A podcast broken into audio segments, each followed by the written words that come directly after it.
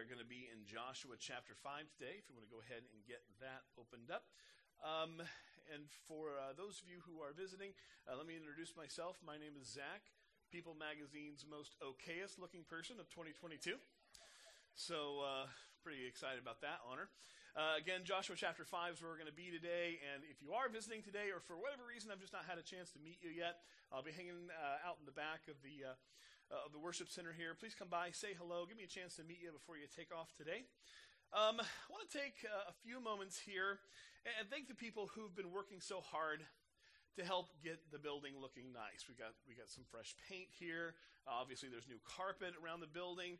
Um, there's been work done to the baptistry, the stage here. It's all very refreshing, and I think the timing of it that we're coming into the new year with sort of this renewed focus on our mission and, and what we're doing here. It's all been a, a, very satisfying thing to see and to experience, and it's a neat thing too. I think that this is all going on while we're talking about you know blowing off the dust, getting back to work, seeing you know, uh, renewing our focus uh, on our mission here a little bit.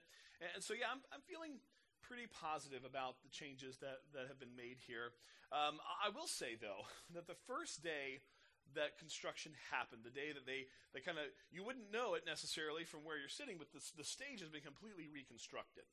And when, when that happened, that first day was a little difficult uh, to be in the office. It was pretty loud. There was a lot of dust in the air. There's that, that smell of sawdust, you know, that you kind of associate with work being done. And, uh, well, there was, there was one particular afternoon, or a particular moment that, that first afternoon where I found myself having need of, for lack of a better church word, the facilities, right?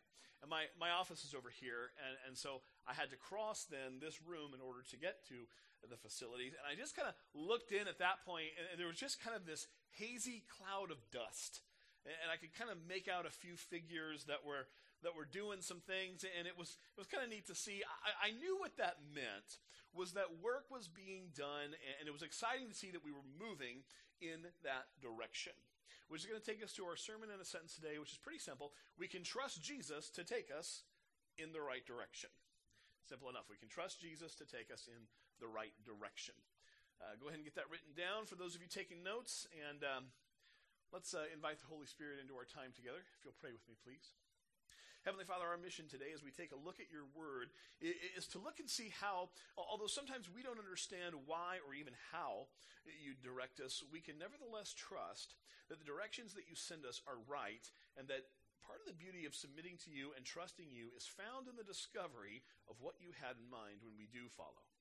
I pray that your Spirit would enter this place, open our minds, open our hearts, open our eyes, Help us, Father, not just to hear from your word today, but I pray that it will convict us, challenge us, persuade us to trust you with our very lives and when it comes to following the directions that you send us. We pray all this in Jesus through faith. Amen. Have you ever spent much time thinking about clouds of dust? Various people do this at times. Clouds of dust can actually represent a number of different things depending on what the context uh, that, that, has created them is. Uh, for example, a cloud of dust could mean the end of something. Remember years ago, uh, years ago, I grew up in Indianapolis, and I remember part of the skyline of Indianapolis as you would come in was the Market Square Arena. Anybody ever been to Market Square Arena? For 25 years, home of the Indiana Pacers, uh, among other things, very popular concert venue. Elvis played his last concert at, at, at Market Square Arena. So when they said Elvis has left the building, well, they said that for the last time in Indianapolis. I think that's something. But in any case, when the arena was brought down, its, its, its very purposeful death was planned with explosives in key places. And remember, they had like this live cam you could watch from the inside as it was going on. I guess it was live stream before live stream was cool. And when they brought it down, all of a sudden, I just remember kind of watching it, and then just suddenly, all I could see was dust. And the picture on the front of the paper the next day was just the arena just looked like it had just vanished in a cloud of dust. But a cloud of dust could also mean a, a great victory. How many fans of the old Looney Tunes cartoons? Come on. You know the Roadrunner, right? And he's running from the coyote. The coyote's got him in some trap, but as soon as that fails, the Roadrunner takes off, and what does he leave behind? A cloud of dust, right? Or a cloud of dust could also mean a, a, transition of sorts. It could be symbolic of something yet to come, as is the case for us here at Central Christian Church. You know, the destruction of the old stage, the ripping up of the old carpet, and some of the other things that have produced clouds of dust around here have been because we're making progress, both in terms of a remodel and also, as we hope, it's going to mean something significant for us moving forward in ministry. Uh, I think in the case uh, of Joshua, it's possible that all three things at once are being symbolized, uh, dis- depending on your, your perspective your perspective of events. Before we jump into the scripture, let me review last week a little bit. If you'll recall, we didn't talk much about Joshua himself. Joshua's kind of been our, our, our guy coming into the new year, and we're covering the story of he and the Israelites taking the promised land here. And uh, last week we didn't talk much about Mo- uh, about Joshua. We talked instead about his predecessor Moses. Now it was my original plan to eventually get to Joshua, but by the time I had finished writing last week's sermon, what is normally an eight page sermon that I deliver was closer to 14. I just couldn't do that to you guys. So I thought well, we're going to divide this up a little bit. And so I just want to review then a bit. Uh, last week we talked about the fact that we are called to mission, and yet sometimes when we're called to that mission, the battle that we've been called to fight can seem intimidating. And yet, despite feeling intimidated, we are indeed called. Uh, we, we may feel underqualified but we must fight. Even if it seems that God has picked the wrong person when he recruited you, sometimes it can feel that way. We wonder, what is God thinking here? The truth of the matter is, he hasn't made a mistake. He's never made a mistake, and you're not going to be his first one. So when God calls us, he means it.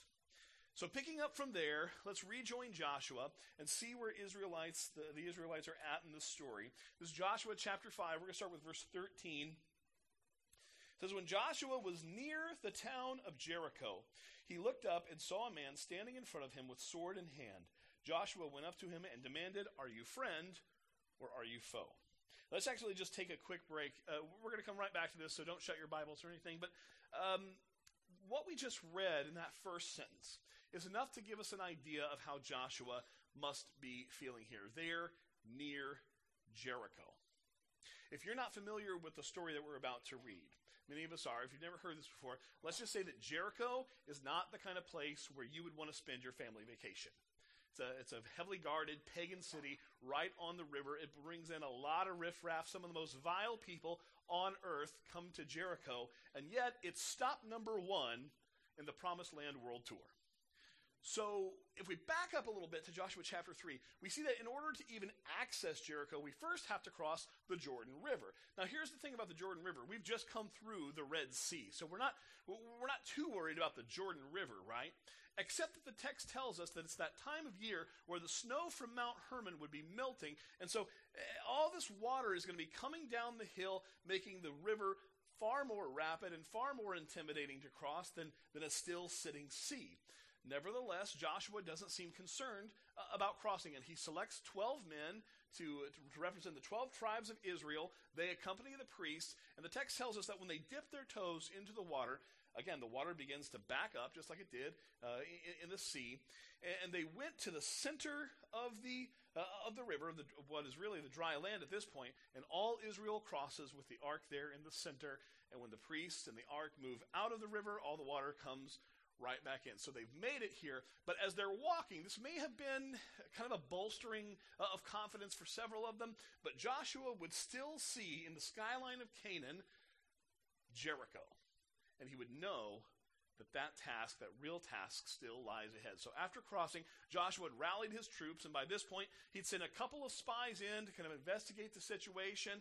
The spies come back with the report that everybody in Jericho is shaking in their shells. They are afraid of the Israelites because they know that the Lord God is with them. And while I'm sure that this would have bolstered the confidence, again, of a few of them, what you have to consider is how thick the shells that they're shaking in really are. The Bible doesn't really tell us, but archaeologists believe that the outer walls of Jericho were seven feet wide and 16 feet high. And on top of that, a second wall was built, this one eight foot tall. There was a citadel guarding the north end of the wall. Uh, uh, there's a thick forest eight miles long standing to the east of the city, and steep hills on the west of the city. Jericho was like nothing that Joshua had ever faced before, and I have to wonder if it's like anything you've ever faced before. You see, we all of us have a Jericho that, that we fight. David had Goliath. Elijah had Jezebel. The Roadrunner had that wily coyote, right, that we talked about just a minute ago. So, what stands in your way like a walled city that refuses to yield passage or, or get out of the way? We've all felt the twinge of anxiety that can come when you open the mailbox and there's that, that bill in there that you weren't quite expecting. We've all been told to sit down at some point because we're about to receive some shocking news, as if somehow a sitting posture would help receiving that news in some way, shape, or form.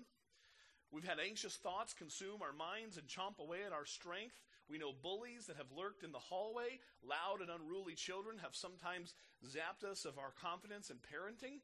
Overbearing parents ask to see the report cards that we hope would, we would be able to keep hidden. Bosses demand more from us and more from us. We've all felt the challenge that Jericho brings. We've lost sleep. We've lost our nerve. We've lost all hope when we stare at that city. And for Joshua, Jericho literally stands between him and the promised land. Now, we learned three things from Joshua here. This is usually the part of the sermon where I start kind of listing out what we're going to talk about over the next half an hour, but I'm just going to do these really quick. From Joshua, we learn that we see our Jericho, that we must face our Jericho, but the thing that I really want to talk about today is the fact that we, like Joshua, don't have to face our Jericho alone. We return to the text. Let's just go ahead and kind of start over here, going back to verse 13. When Joshua was near the town of Jericho, he looked up and he saw a man standing in front of him with sword in hand. Joshua went up to him and demanded, Are you friend or foe? Neither one, he replied. I am the commander of the Lord's army. At this, Joshua fell to his face the ground in reverence. I am at your command, Joshua said. What do you want your servant to do? The commander of the Lord's army replied, Take off your sandals, for the place where you are standing is holy. And Joshua did as he was told. Now, I want you to put yourself in Joshua's shoes for a second, which might be a little difficult because he just took them off, right? Uh, but, but really, I want you to think about what Joshua must be feeling in this moment. We, have already identified Jericho as a place, really as an object of intimidation for Joshua. We've been able to identify with him as we've all had various Jerichos in our lives that we've had to deal with. And while dealing with the intensity and anxiety of staring down this Jericho, the real Jericho in his case, all of a sudden he looks up and he sees Russell Crowe from the movie Gladiator, all oiled up, shield, sword, ready for battle. He's got to be thinking, who is this and what's going on, right? What would your first thought be? Would you be potentially afraid of this person who looks like he's ready to go massacre a village? Would you be intimidated by his buff physique? Would you wonder how he's able to make chainmail, which is so out of date, seem so chic and fashion forward? What would your thought be? It's hard to know what Joshua is thinking in this moment. He just knows that he's got to figure out what this guy is all about. So he just asks him directly, and the mysterious figure tells him that he is the commander of the army of the Lord, which, by the way, cool title, right? Uh, of all the titles that you could possibly have. There are a number of times throughout the Hebrew scripture where God interacts with people. And in a move that I think is somewhat purposefully confusing, we can debate about that later if you want. Every time God interacts with people, it seems to be in a different fashion. Uh, when Sarah learns that she's going to be pregnant, God shows up in the form of three different visitors. Her grandson, Jacob, wrestles with God in the desert in Genesis 32. And Moses, as we talked about last week, encounters the angel of the Lord in the, the, the burning bush, right? And so here is yet another completely different way, this, this commander of the army of the Lord, who or what exactly is this mysterious figure? You may think it's an unimportant question. but whoever he is, whatever he is, he's a messenger from heaven. But I think it's actually really important that we figure out exactly who this person is. There's nothing in the text that would lead us to the conclusion that Joshua is in some sort of a vision or, or a trance. Uh, there's every reason to believe that the person standing before him is, in fact, a person of some sort. He is a person of, of, of, of flesh. Okay? Now, angels can take on the appearance of flesh. We see that a few times in the Bible, but I think that we can rule out that this is an angel because when Joshua falls to the ground on his face in worship, this figure does not stop him from doing that. And yet in Revelation chapter 19, when John does the same thing, he falls on his face before an angel, and the angel tells him, Hey, you better get up and worship God alone. This guy doesn't do that. In fact, he seems to encourage further reverence from Joshua when he tells him to take off his sandals, for the ground upon which he stands is holy. The last time we saw that was, was last week when we talked about Moses and the angel of the Lord in the burning bush. And yet, in this story, there's no mention of the word angel anywhere.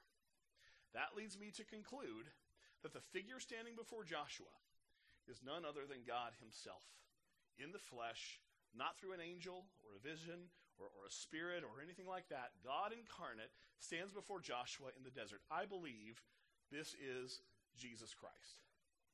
John chapter 1 tells us that Jesus existed from the beginning and that he was with God and that he was God. And so, even though he wasn't born of a woman as a human being until Matthew chapter 2, many, many years later, the living Christ was active well before that event. He was with God in the beginning, says John chapter 1 verse 2. The next verse tells us that nothing was created except that it was created through him, which tells us that Jesus himself is quite active in the Hebrew scriptures. Perhaps you're still not convinced, and, and many people aren't, and that's okay, but I, they think maybe this is just a messenger of heaven. But again, the fact that he accepts worship from Joshua tells me that he's got to be something more. Coupled with this fact, turn to Isaiah chapter 9. As you're turning there, we're going to do a quick Hebrew language lesson here. The Hebrew word that we translate commander is the word sar, an unimpressive word by the look of it, and it simply means commander or ruler, or basically could be used, depending on the context, to describe any sort of person in charge. It could be an elder, it could be a king, it could be the manager at your local McDonald's, whatever. It just describes the person in charge. It can also be translated prince, but it often isn't. In fact, usually in the Hebrew scriptures in the Old Testament, when we read the word prince, the word that we translate is the Hebrew word nasir, which describes an office of rule. The word sar is used only a handful of times in comparison to nasir, but one of the times that we find it is in Isaiah chapter 9. This might sound familiar to those of you who haven't taken your Christmas decorations out, down yet, and I know you're out there. Isaiah chapter 9, starting with verse 2. The people who walk in darkness will see a great light. For those who live in a land of deep darkness, a light will shine. You will enlarge the nation of Israel, and its people will rejoice. They will rejoice before you as people rejoice at the harvest, like warriors dividing the plunder. For you will break the yoke of their slavery and lift the heavy burden from their shoulders. You will break the oppressor's rod, just as you did when you destroyed the army of Midian.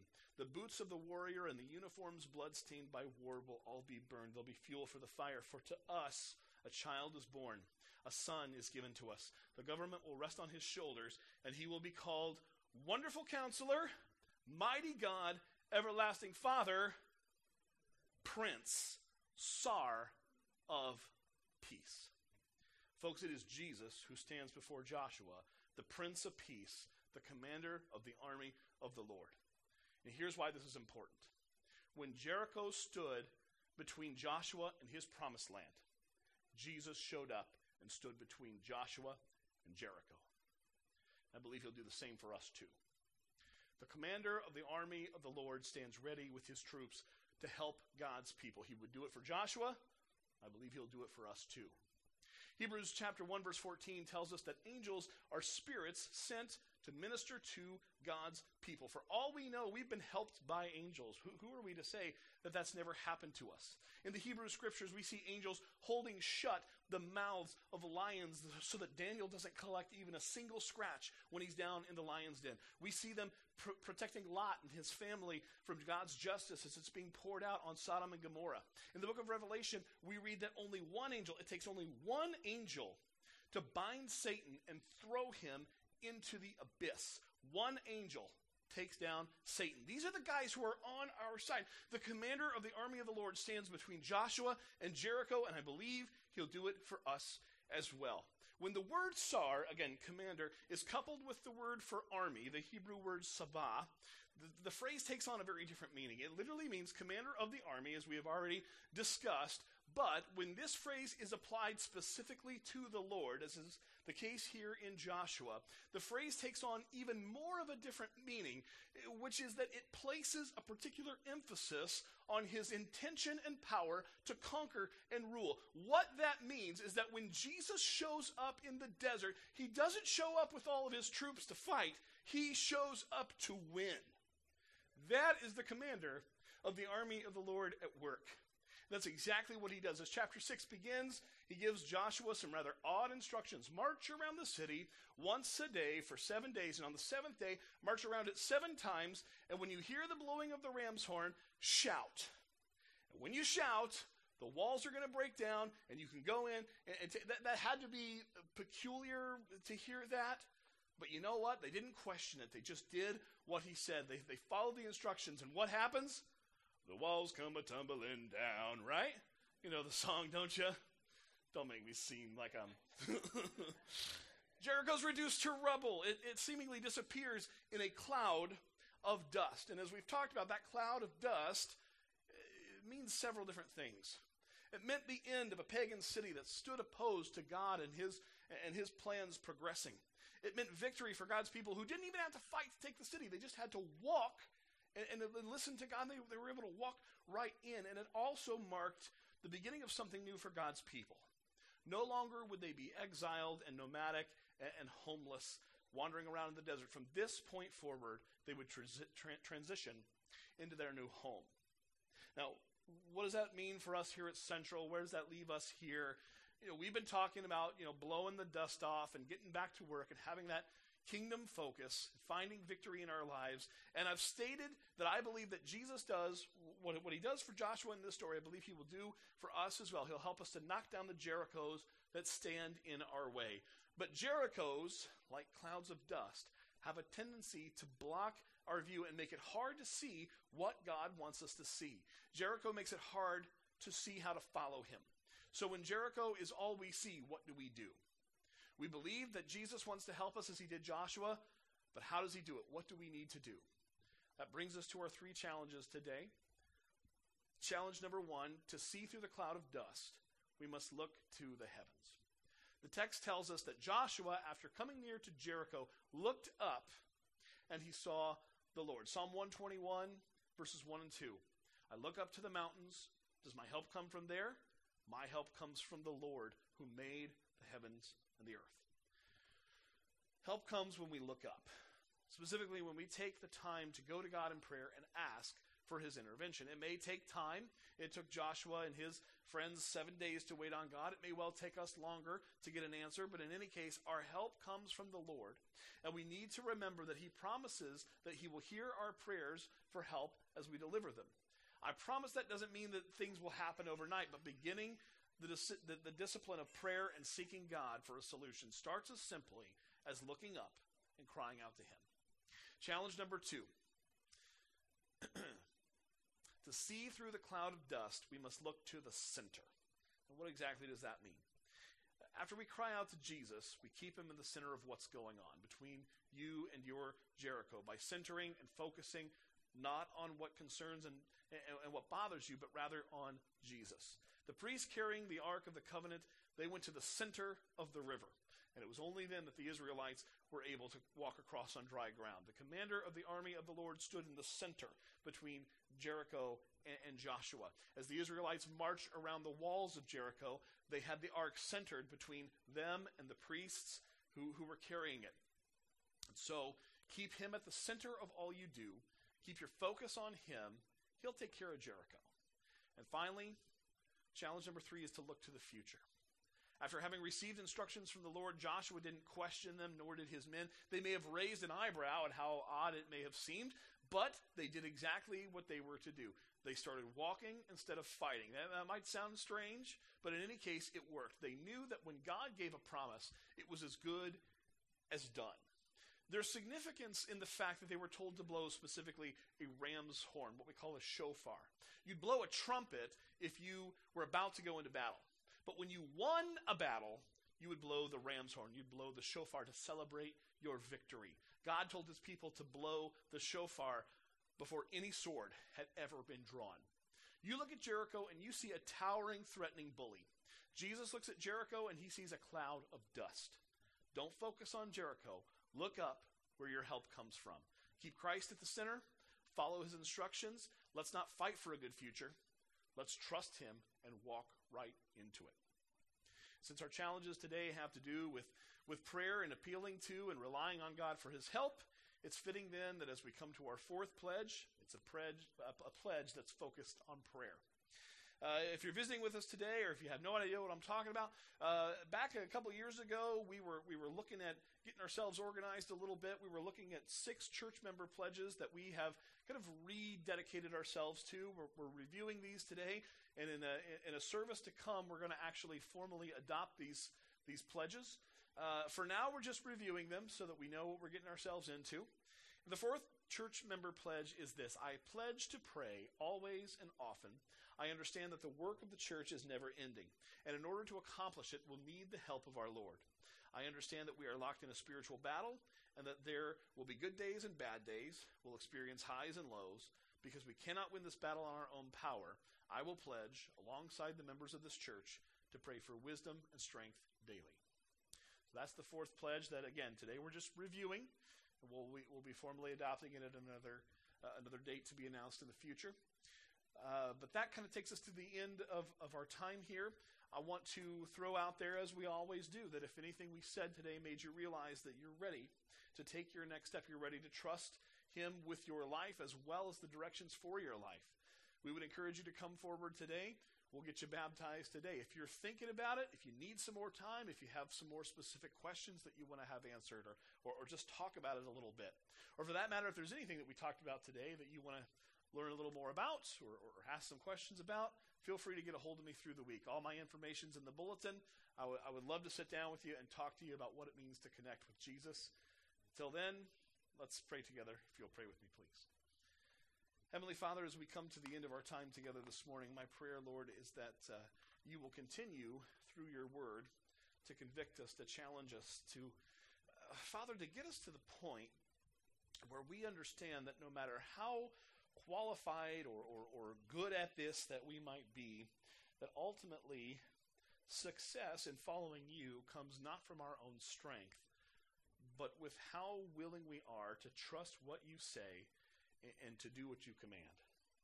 Father, help us to, to carry those two thoughts with us in this week. And I pray, Father, for those who have not yet made that decision to trust you with everything.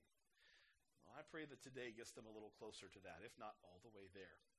Lord, my prayer is that you will move in on us, convict us, challenge us, change us. And Father, know that we love you. We pray in Jesus through faith.